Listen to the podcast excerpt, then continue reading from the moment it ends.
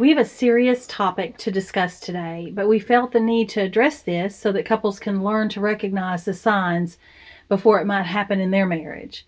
We're talking today about apathy within the marriage relationship. And we've never really talked about this on Marriage by the Word, but we've seen its progression so often, we felt we needed to discuss kind of the warning signs, things that can happen in our relationship if we don't recognize the slow yet really destructive eating away, you might say, at our of our passion and compassion for each other. Thank you for joining the Marriage by the Word podcast. Here we will have meaningful conversations to encourage you in your marriage relationship and point you to God's Word. Our desire is for you and for us to have a thriving, Christ-led home. We would like to encourage you to subscribe to our website, marriage by the word dot com, and check out our YouTube channel.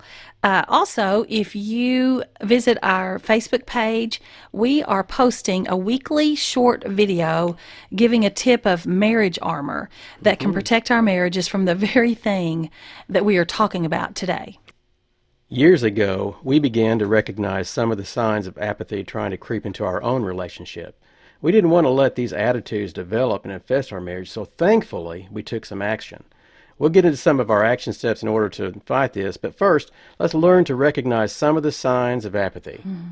So it's always good to do a definition. So the That's definition true. of apathy is checked out, moving in different directions, lack of communication, reduced passion, indifference, not interested, unconcerned, absence of emotion, rote relationships, detached, disregarding. Okay, that's serious stuff. It is. Um, but let's recognize some of the signs that might creep into our marriages. And we want to ask you, do you have a rote relationship? Um, are your actions habitual and and mechanical in nature? Like, have you decided that you, you're going to stay together, but really the relationship consists of habits and procedures in order to keep your home managed? Mm. Um, you know, you just want to pay the bills, you want to take care of the kids, you're really becoming absent of care and concern. And, and then gradually, if this continues, uh, there's no common goals and there's no interest in one another. The sad thing is we've heard this. We've, we've heard this with a lot of older couples. Yeah. Mm-hmm. I mean, they decided years ago that they weren't going to get divorced, uh, but they're really leading separate lives. Mm-hmm. They're not engaged with one another. Uh, they have their own separate friends and separate interests. They just kind of put up with each other. Mm-hmm. Uh, you know, over time, the passion just left their relationship. And, you know, as this continues and, and slowly begins to develop, you know, spouses can become very indifferent. Mm-hmm. You know, you really don't care about what your spouse's day is, what their needs are, their desires.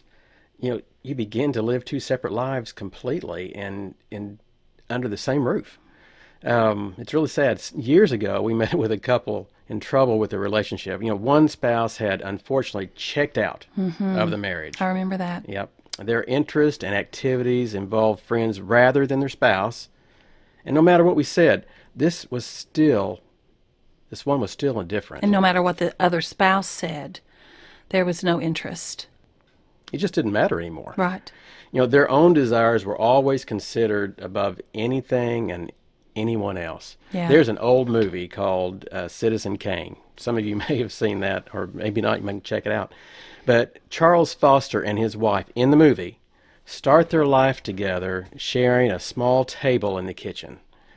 And as life successes creep in, their table grows, and they sit a little bit farther apart from each mm. other. Mm-hmm.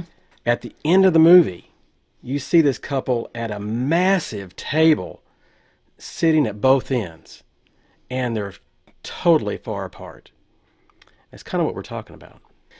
In one of the books uh, that we have done studies on by John and Stacey Eldridge, it's called Love and War. And they talk about this. They even give that reference too, but they talk about this very thing that um, you just get to a part through all of these different things that you just distance each other from right. each other. Right. And and once that, the, that once that the infestation has happened and all of these signs are within the marriage, um, the couple just begins to disregard one yeah. another. Uh, and this can become dangerous. And that's one reason we're doing this. We want you to recognize if there's any signs so that you can address this quickly, because um, when it gets to a certain point, there becomes, there, there's disrespect, there's neglect, even to the point of contempt mm-hmm. sometimes. We've met with various couples who honestly, they weren't looking for the good for their spouse. No. Um, they began to feel privileged in their feelings and getting their needs met, and there was no regard for the spouse. And this eventually can lead to the end of the marriage. That's right. And we don't want this to happen to you. No. You know, as Debbie said, we want you to recognize the signs and how it can gradually multiply without even detection. It's just silent. But that's how the enemy mm-hmm. works. Gradually, one day at a time, one incident or disagreement at a time. Right. So we turn to God's Word to stop the progression and, in fact, strengthen our marriage. Revelation three two tells us, "Wake up, strengthen what remains and is about to die, for I have found your deeds unfinished in the sight of my God." Now, we know that the Lord is talking to the church here, but it also speaks to our marriages as well. We don't want them to die. Uh, we want to strengthen what mm-hmm. remains and, and turn things around.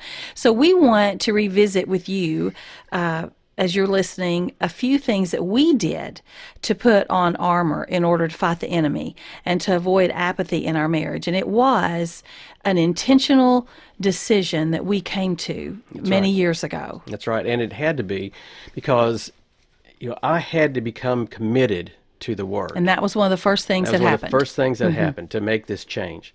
I devoted time and made a, made a time that I did that every day. I uh, made a commitment, uh, understanding that I had to become close to God in order to become close to Debbie. Mm, that's good. Yeah.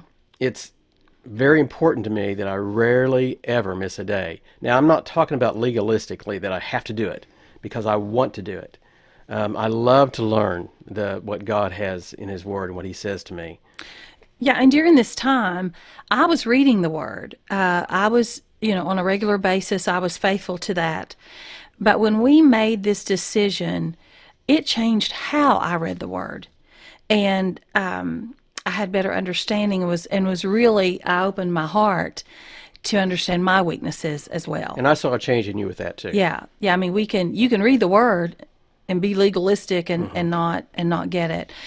Something else we had to do, and even though we were raised in church all of our lives, we had to learn really what love and respect means in marriage. Uh, it's honor and it's sacrifice. And we studied. We read books. We talked. We listened to cassette tapes. Uh, we wanted to get it right. We, we decided to be intentional. Uh, our vocabulary changed with one another. Mm-hmm. We learned to respond instead of reacting quickly, and when we did mess up, and we did, and we still do. we did, and we do. Yeah, we learned to apologize quickly, and we accepted that apology, and we still have to do that. After mm-hmm. all these years, we have to, to stop. But something that was interesting in Marriage on the Rock by Jimmy Evans, mm-hmm. which is an, just a wonderful book of wisdom in so many areas of marriage, he pointed out that three different reasons why some people are hesitant to make these changes, Jeff, that we're talking about. Uh, one is that they're afraid to go first. Yeah.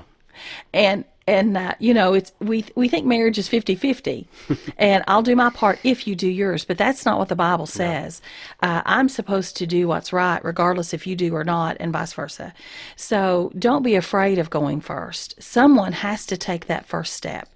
Another reason was social influence, because when men become sacrificial and women are respecting and honoring, that's not what society tells us to do. There's a vulnerability. There is, mm-hmm. but it works in marriage. It does. It is wonderful. God God knows what's best for us, so we can't rely on society. And the third thing is just lack of belief. You know, it's easy just to say this won't work for us. It may work for you, but it won't for us. But we're telling you It does work. It does. Mm-hmm. And one of the, the next thing that we really did that was another change for us, mm-hmm. we began praying together every night. And you have heard us talk about this many times. Over and but over. But it was, and it was hard and awkward at first. But as we did it, it became easier. And of course, now it's just part of our life. Mm-hmm. Uh, we pray nightly and, and other times too when needs arise. But, you know, the, the big thing, we've told you this too, that, you know, when we pray together, Satan loses his power.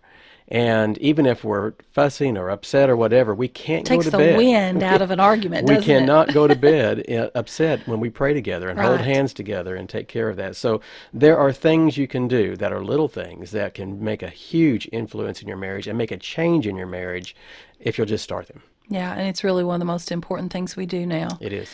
Um, something else, one more thing. We wrote down what our top needs mm-hmm. were, yeah, we did. And we asked each other what we could do for the other. And that was humbling, but it was very revealing, and it changed us. It changed us because our our emphasis became on, on each other, mm-hmm. not ourselves. That's right. You know, what can I do, Jeff, to make you happy? And then I wrote down things that were important to me, and you wanted to see those. And, and you know, it was just, um, it launched really the beginning of a new direction for our marriage and just a sweet relationship. That's right. Now we want we really want you to understand that, you know, this was not easy, and nor really did it come very fast as a change. It took time and a lot of energy to do mm-hmm. it. And but we had to be very intentional in investing our time and energy in order to strengthen our relationship, but it was that important. Right. That's right. In the beginning, we did some things because it was the right thing to do, not because we felt like it. So we had to go out of our box a little bit. Mm-hmm. But eventually the feelings took over, and we began to want to sacrifice, and we still do, and to please each other. Yeah. Um, Romans thirteen twelve says, "The night is nearly over. The day is almost here. So let us put aside the deeds of darkness and put on the armor of light." Mm. As we've said over and over, Satan really, really, really wants to kill, steal, and destroy your marriage. And he's he's he's doing it in some, some marriages. But you can change that, and you can stop that. Because the Scripture gives us hope and a good direction. We can put on the armor of God and protect our marriages.